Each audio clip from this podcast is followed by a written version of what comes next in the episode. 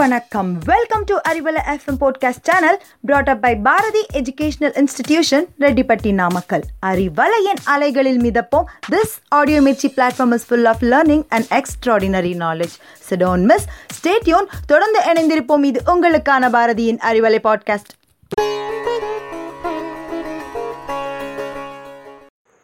பிறருக்காக இறக்கப்படும் சுவாபமும் மற்றவர்களுக்கு உதவும் மனப்பான்மையும் மனிதர்களுக்கு அமைவது மாபெரும் வரமாகும். பிறரின் கனவுகளை அடைய நாம் உதவினால் நம் இலக்கை நாம் எளிதாக அடைந்துவிட முடியும் என்பது இயற்கையின் விதி. அறிவலைக்காக உங்களிடம் பேசிக்கொண்டு இருப்பவர் உங்கள் முனவர் ஜான். ஏதோ ஒரு வழியில் அதற்கான உதவி நமக்கு கிடைத்தே தீரும். நம்மால் பிறருக்கு புது வாழ்க்கை அமையலாம். செல்வம் சேரலாம் தைரியம் தரலாம் புது நம்பிக்கை அளிக்கலாம். இவையெல்லாம் இரக்கத்தின் மூலமாகத்தான் சாத்தியமாகும். எந்தவித எதிர்பார்ப்பும் இல்லாமல் உதவி செய்வது சிலரின் இயற்கை குணமாக கூட இருக்கும். அப்படிப்பட்ட வணக்கத்துக்குரிய மனிதர்கள் நம்மை சுற்றி இருக்கத்தான் செய்கிறார்கள். அப்படிப்பட்ட ஒரு மனிதரை அடையாளம் காட்டும் கதைதான் இது. அது ஒரு மருத்துவமனையின் பிரத்யோக வார்டு. உள்ளே இருந்த படுக்கையில் முதியவர் ஒருவர் படுத்திருந்தார். அவருக்கு வந்திருந்தது ஒரு உயிர் கொள்ளும் ஒரு வகையான புற்றுநோய். இன்னும் ஓரிரு நாள் கூட அவர் தாங்க மாட்டார் என்று மருத்துவர்களே பேசிக்கொண்டிருந்தார்கள் அன்று மாலை நேரத்தில் அந்த முதியவரின் வார்டுக்கு அவரை கவனித்துக் கொள்ளும் நர்ஸ் வந்திருந்தார். சார் உங்களை பார்க்க உங்கள் மகன் வந்திருக்கிறார். கிழவர் கண் திறந்து பார்த்தார். வலி நிவாரணி மாத்திரைகள் மயக்க மருந்துகள் அதிக அளவில் அவருக்கு கொடுக்கப்பட்டிருந்ததால் கண்களை மெதுவாகத்தான் அவரால் திறந்து பார்க்க முடிந்தது. நீர் திரையிட்ட கண்களால் எதிரே மங்கலாக நர்ஸுக்கு அருகில் ஒரு உருவம் இருப்பதை அவர் பார்த்தார். அவருக்கு எதிரே இருபது வயதுக்குள் இருக்கும் ஓர் வாலிபன் நின்று கொண்டிருந்தான். சீருடையும் அணிந்திருந்தான்.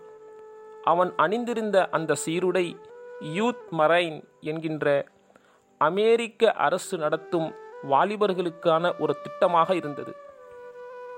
படுக்கையில் இருந்த முதியவர் ஒரு முறை நர்ஸிடம் தன் மகன் யூத் மரைன் புரோகிராமில் இருக்கின்றான் என்று சொல்லியிருந்தார். அதனால்தான் அந்த நர்ஸ் அவரை சரியாக கண்டுபிடித்து அவர் முன்னே கொண்டு வந்து நிறுத்தியிருந்தாள். மண்ணில் பிறந்த மனிதர்கள் யாவரும் ஏதோ ஒன்றை தேடித் திரிய அவர்கள் மனதென்னவோ அன்பான பார்வை கனிவான பேச்சு மெல்லிய புன்னகை ஆறுதல் தரும் வருடல் இவைகளையே எதிர்பார்க்கின்றன. வாலிபன் படுக்கைக்கு அருகே போய் நிற்க அவர் தன் கைகளால் அவன் கைகளை பிடிக்க துளாவினார் அதை பார்த்ததும் அந்த வாலிபன் தன் கையை அவர் கைக்கு அருகே நீட்டினான். நடுங்கும் தன் கரத்தால் முதியவர் பாசத்தோடு வாஞ்சையோடும் அவர் கைகளை பற்றி பிடித்து கொண்டார். கைகளை இறுக்கமாக பிடித்து கொண்டிருந்த அந்த கிழவன் இது நாள் வரை தனக்கு கிடைக்காத ஒரு மனோதைரியமும் நிம்மதியும் கிடைத்ததாக எண்ணி கண்களை மூடிக்கொண்டார். இதனை பார்த்து கொண்டிருந்த அந்த இரக்கம் உள்ளம் கொண்ட அந்த நர்ஸ் உடனே ஒரு நாற்காலியை கொண்டு வந்து முதியவரின் படுக்கைக்கு அருகில் போட்டாள். அந்த வாலிபனும் நாற்காலியில் அமர்ந்து கொள்ள அன்று இரவு முழுக்க அவர் அவருடைய கையை பிடித்தபடியே இருந்தார். அவ்வப்போது அந்த நர்ஸ் அந்த முதியவரின் உடல்நிலை எப்படி இருக்கிறது என்று பார்ப்பதற்காக உள்ளே வருவார். அந்த வாலிபனோ முதியவரின் கைகளை பற்றியபடியே இருப்பான். ஒரு முறை பொறுக்க முடியாமல் நர்ஸ் சொன்னார் தம்பி நீங்க வேணும்னா கொஞ்ச நேரம் வெளியே போயிட்டு ரெஸ்ட் எடுத்துட்டு வாங்களே. எவ்வளோ நேரம்தான் இப்படியே உட்காந்துருப்பீங்க வேண்டாம் பரவாயில்லை என்று சொல்லிவிடுவான் அந்த வாலிபன். நர்ஸின் வற்புறுத்தலால் ஒரே ஒரு கப் காப்பி மட்டும் கேட்டு வாங்கி பருகி கொண்டான். அடுத்த நாள் அதிகாலையில் நர்ஸ் வந்தபோது அந்த வாலிபன் சில நல்ல வார்த்தைகளை அந்த முதியவர் காதில் சொல்லிக் கொண்டிருப்பதை கண்டாள் நண்பர்களே வாழ வேண்டும் என்று நினைப்பவனுக்கு எந்த விமர்சனத்தையும் தூக்கி எறியும் தைரியமும் வர வேண்டும். கரையும் மெழுகில் இருளையும் கடந்துவிட முடியும் என்ற நம்பிக்கை வாழ்க்கையிலும் இருக்கட்டும். வெகு நேரம் ஆகியும் அந்த முதியவர் கண் திறக்கவே இல்லை. அவர் கைகள் மட்டும் அந்த வாலிபனின் கையை இருக்க பற்றி பிடித்திருந்தது. மறுநாள் காலை விடிந்தது. கிழவர் இறந்து போயிருந்தார். அவருடைய தளர்ந்த கையை தன் கையில் இருந்து கவனமாக விடுவித்து மெல்ல படுக்கையில் வைத்தான் அந்த வாலிபன். வெளியில் வந்து நர்ஸிடம் நடந்த விவரத்தை கூறினான். ரொம்ப சாரி தம்பி. உங்கள் அப்பாவின் மரணத்துக்கு என் ஆழ்ந்த அனுதாபங்கள் என்றார் அந்த நர்ஸ். உடனே அந்த வாலிபன் நர்ஸிடம் நீங்கள் தப்பாக புரிஞ்சுக்கிட்டீங்க அவர் என் அப்பா இல்லைங்க. இதுக்கு முன்னாடி நான் அவரை பார்த்தது கூட இல்லை. அவர் உங்கள் அப்பா இல்லைன்னா நான் அவர்கிட்ட அழைச்சிட்டு வரும்போதே நீங்கள் சொல்லியிருக்கலாமே. ஏன் சொல்லலை? என்று கேட்டார் அந்த நர்ஸ்.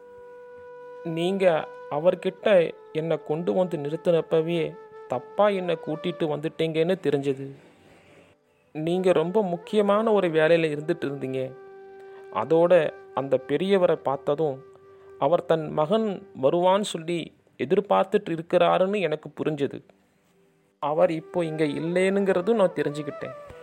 அதோட அவர் என் கையை பிடிச்சதும் அவரால் நான் தான் அவரோட மகனா இல்லையான்னு கூட சொல்ல முடியாத அளவுக்கு அதிகமாக நோய் அவரை வாட்டி கொண்டிருந்தது அவரோட அந்த கடைசி நிமிஷத்தில் அவருக்கு எந்த அளவு அவரோட மகனின் அருகாமை தேவைப்படுதுன்னு புரிஞ்சுக்கிட்டேன் அதனால தாங்க அப்படியே உட்காந்துட்டேன் நர்ஸ் பதில் பேச முடியாமல் பார்த்து கொண்டிருக்க அந்த வாலிபன் மெல்ல மெல்ல நடந்து வெளியே சென்றான். நண்பர்களே போலித்தனம் இல்லாத புன்னகை சுயநலம் இல்லாத உறவு கைமாறு கருதாத உதவி கவலைகளை மறக்க வைக்கும் நட்பு எதிர்பார்ப்பு இல்லாத அன்பு இவை ஐந்தும் அரியவைகளாகும். வாழ்க்கை என்னும் புத்தகத்தில் முதல் பக்கம் கருவறை கடைசி பக்கம் கல்லறை இடையில் உள்ள பக்கங்களை அன்பால் நிரப்புவோம் என்று கூறி உங்களிடமிருந்து விடைபெறுகிறேன். நன்றி. வணக்கம்.